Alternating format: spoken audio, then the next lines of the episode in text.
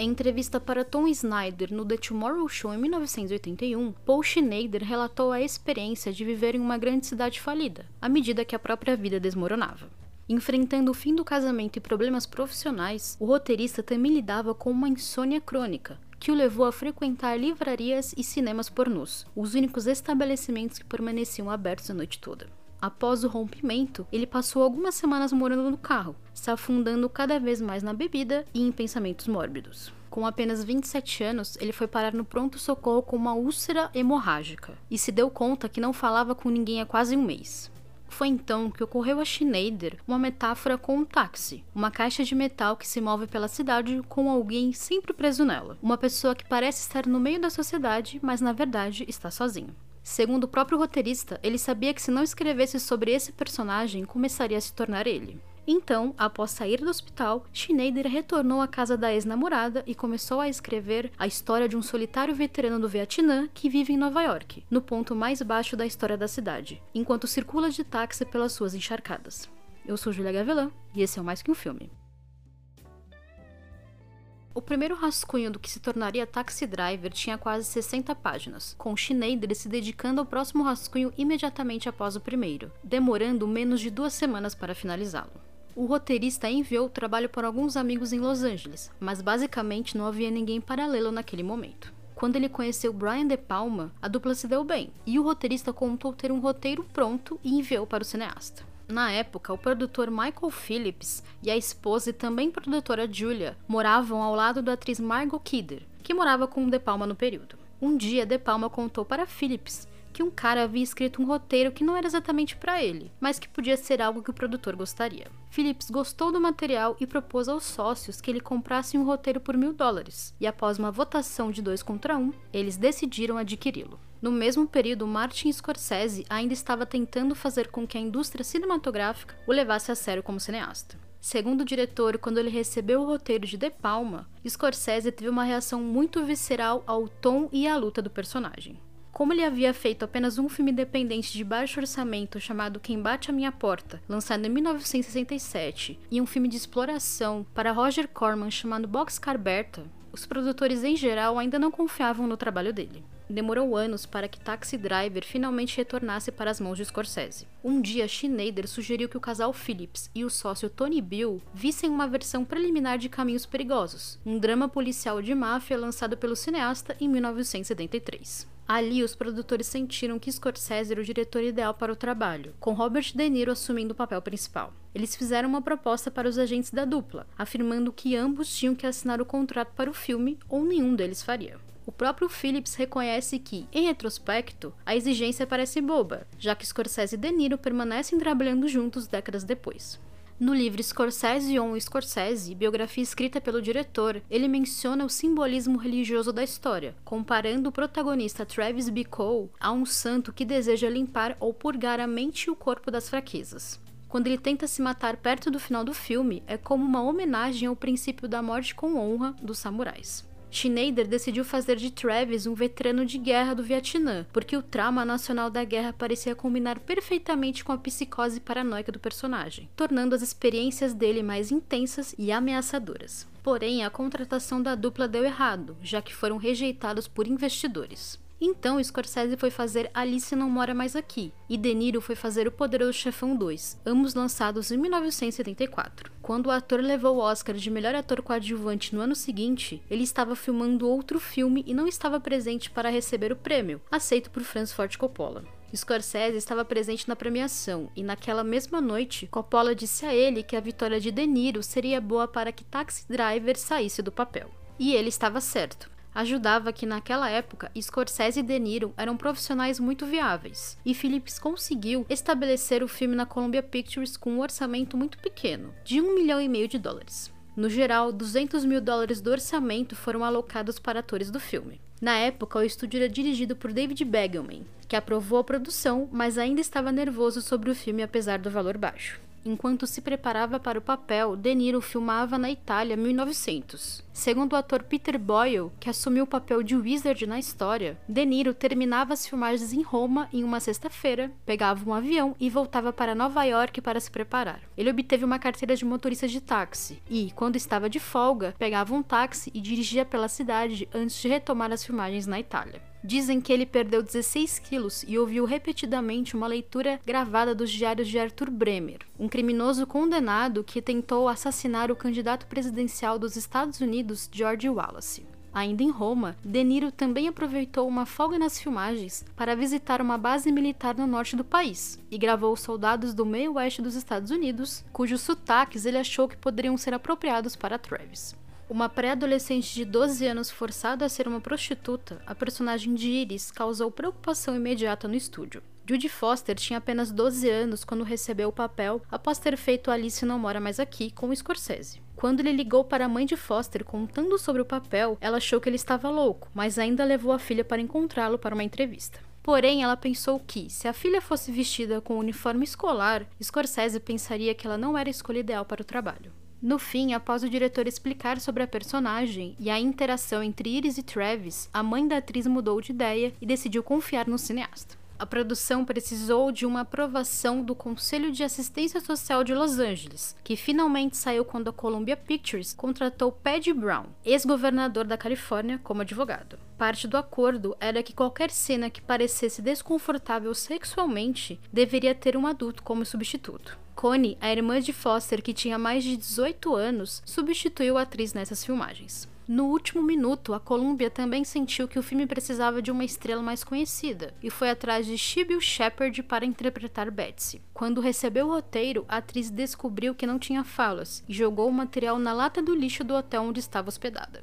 Porém, devido a caminhos perigosos, Shepard decidiu confiar em De Niro e Scorsese. Quando foi fazer a entrevista para o trabalho, a agente da atriz na época a orientou a não falar na entrevista, mas ir maquiada e com um penteado bonito.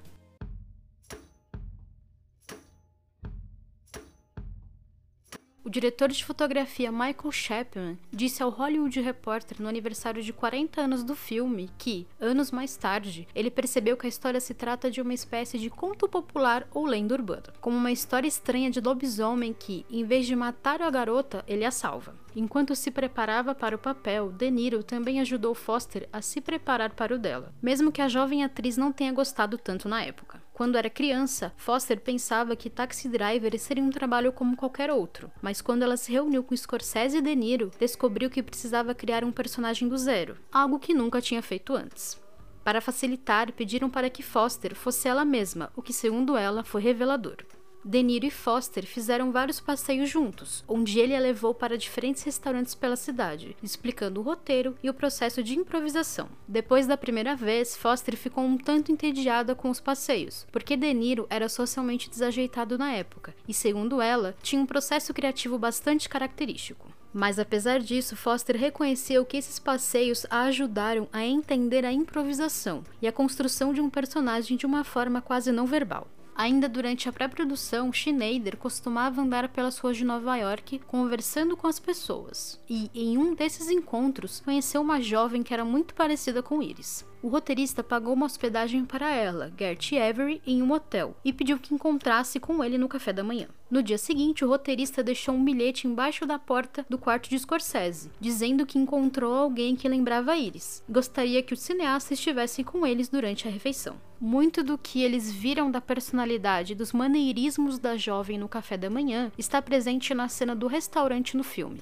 Além de ser uma referência para Iris, ela também está presente no filme andando ao lado da personagem na rua. Como a produção tinha um orçamento baixíssimo, a equipe precisou ser criativa nos bastidores. As ruas estavam lotadas de gente e a cidade passava por uma onda de calor que tornava as noites muito quentes. Para piorar, Nova York também passava por uma greve de saneamento em 1975. Como estava abafado, chovia muito e as ruas ficavam constantemente molhadas. Isso influenciou muito a aparência do filme, já que a produção não tinha controle sobre nada e nem tinha dinheiro para locações. Sem poder iluminar as ruas com grandes luzes, eles tiveram que diminuir o nível de luz cinematográfica para permitir que Nova York se iluminasse com as próprias luzes. O problema é que Scorsese não achava que as cenas combinavam quando chovia. Depois da primeira semana, houve um grande confronto do cineasta com o estúdio, onde ele recusou filmar até conseguir permissão para encostar a câmera o máximo que pudesse nas janelas. Isso gerou um problema no cronograma, fazendo as filmagens durarem 45 dias, 5 ou 6 dias a mais do que o previsto. Havia uma pressão constante do estúdio para o cronograma ser acelerado, e Philip absorveu muitas das reclamações da Columbia. Em uma dessas brigas, Scorsese filmou De Niro em um cinema pornô, e havia um momento em que dava para ver a pornografia na tela. O diretor planejava colocar uma gota de óleo no negativo para obscurecer a imagem, mas os executivos do estúdio viram a imagem antes do processo, gerando uma enorme reação furiosa. Segundo Scorsese, não importava o que ele fizesse, o estúdio sempre se irritava. A produção usou um táxi de verdade, que realmente rodava por Nova York durante as filmagens. Enquanto De Niro dirigia um táxi pelas ruas da cidade, Scorsese e Chapman ficavam agachados na parte de trás da cabine com um operador de câmera filmando por cima do ombro do ator. Enquanto isso, o técnico de som ficava no porta-malas. Mais tarde, Chapman contou que o estilo de filmagem foi fortemente influenciado pelo cineasta Jean-Luc Godard e o diretor de fotografia Raul Coulthard já que a equipe não tinha tempo ou dinheiro para usar métodos tradicionais de produção. As filmagens aconteceram no West Side de Nova York, numa época em que a cidade estava à beira da falência. Toda a região estava lotada de prédios abandonados, usados para a construção dos sets do apartamento de Travis e Iris. Phillips contou que eles não sabiam que estavam documentando o que parecia ser o suspiro moribundo da cidade. Poucos meses depois de Scorsese terminar de filmar Taxi Driver, a federação negou o resgate financeiro da cidade. Quando o ator que interpretaria um homem que persegue a esposa e pede carona para Travis se feriu em outro filme, Scorsese concordou em assumir o papel. Schneider chegou a contar que estava com medo de que o diretor ficasse tão envergonhado em se ver em tela que desistiria de participar, mas no final ele amou a cena. O corte de cabelo de Travis após decidir assassinar o senador Palantine foi sugestão do ator Victor Magnotta, um amigo de Scorsese que teve um pequeno papel como agente do serviço secreto e serviu no Vietnã. Segundo o diretor, Magnotta contou que em Saigon, soldados que estavam prontos para entrar em uma missão secreta para as forças especiais raspavam a cabeça e deixavam um pequeno moicano. Esse era um sinal de que ninguém deveria se aproximar desses soldados, porque eles estavam prontos para matar. A sequência da cena do tiroteio, filmada em um apartamento abandonado, levou três meses de preparação, e a equipe de produção teve que cortar o teto para filmá-la. E o Talking to Me, a linha de diálogo mais famosa do filme, não estava no roteiro. Quando estudava o material, De Niro ligou para Schneider, perguntando o que o personagem dizia na frente do espelho, já que a cena apenas dizia que ele se olhava e falava sozinho. O roteirista respondeu que ele era apenas alguém brincando com uma arma. Então, ele podia improvisar qualquer frase, já que acreditava que o que quer que De Niro inventasse na hora seria melhor do que algo já escrito.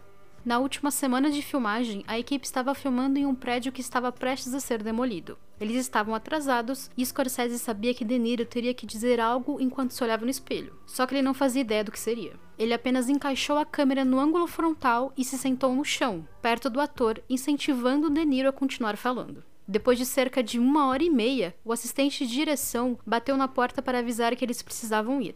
Scorsese abriu a porta e pediu mais 15 ou 20 minutos, porque ele sabia que algo bom estava saindo dali.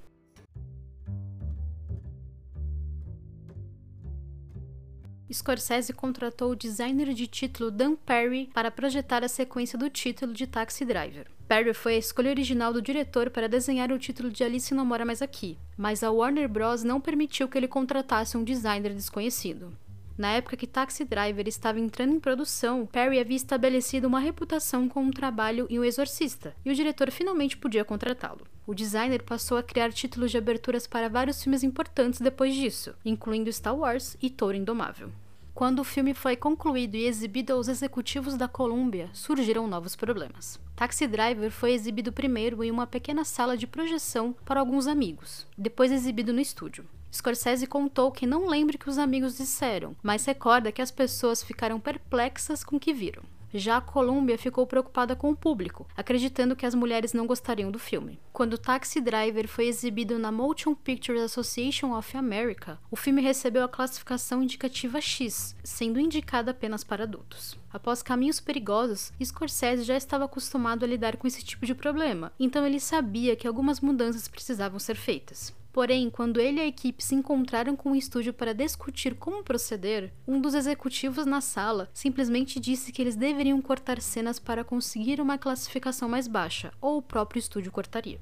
Scorsese e Phillips mostraram o filme para o Conselho de Classificação da MPAA inúmeras vezes, com alterações moderadas ou minúsculas. Na época, o diretor estava obcecado com a dessaturação que o diretor de fotografia Oswald Morris usou em Moby Dick de John Huston e ofereceu a sugestão de, além de cortar algumas cenas de sangue, retirar um pouco da cor e replicar o mesmo processo. A sugestão foi aceita pela Columbia, deixando os momentos finais do filme com uma aparência mais granulada. Até o logo de abertura da Columbia também ficou mais granulado. Scorsese, que não estava satisfeito com as mudanças iniciais, finalmente ficou feliz com o material final. Anos mais tarde, quando o filme foi lançado em Laserdiscs e depois em DVD, disseram ao diretor que ele podia finalmente usar o logotipo original da Columbia sem a granulação. Em todas as vezes, ele proibiu a mudança. Reclassificado como R, restrito para menores de 17 anos e acompanhada dos pais ou responsáveis, Taxi Driver foi aprovado pelo estúdio e finalmente estava pronto para chegar aos cinemas. A Columbia não estava empolgada com o lançamento e decidiu estrear o filme em apenas dois cinemas em fevereiro de 1976. A verdade é que ninguém achava que o filme teria sucesso financeiramente, nem mesmo os próprios produtores. Uma semana antes do lançamento, Schneider apostou 20 dólares com o chefe de publicidade da Columbia que o filme faria sucesso. Quando Taxi Driver estreou em Nova York em 8 de fevereiro de 1976, ele foi um sucesso comercial e de crítica imediato, arrecadando 28,8 milhões de dólares no mercado dos Estados Unidos, um número significativo para a época. No fim, Schneider ganhou os 20 dólares e muito mais. Taxi Driver foi convidado para estar no Festival de Cannes, e toda a equipe do filme viajou para apresentar a produção. No entanto, depois que um jornal publicou que o chefe do júri odiou o filme, todos decidiram ir embora, deixando apenas Phillips para trás. Por volta das 5 da manhã, Scorsese recebeu uma ligação em Nova York contando que ele havia levado a palma de ouro. Quando o filme foi anunciado como vencedor, Phillips recebeu o prêmio com metade do público aplaudindo e a outra metade vaiando. Taxi Driver ainda conseguiria quatro indicações ao Oscar, incluindo o melhor filme, mas perderia para Rock, um filme muito mais otimista do que a realidade falida de Nova York. Eu sou Julia Gavilã e esse é Mais Que Um Filme. Me siga nas redes sociais para acompanhar o que eu faço por aí e bater um papo comigo. Também siga o feed do podcast para não perder nada e conheça o catarse do Mais Que Um Filme. Ou me pague um café via Pix. Até a próxima!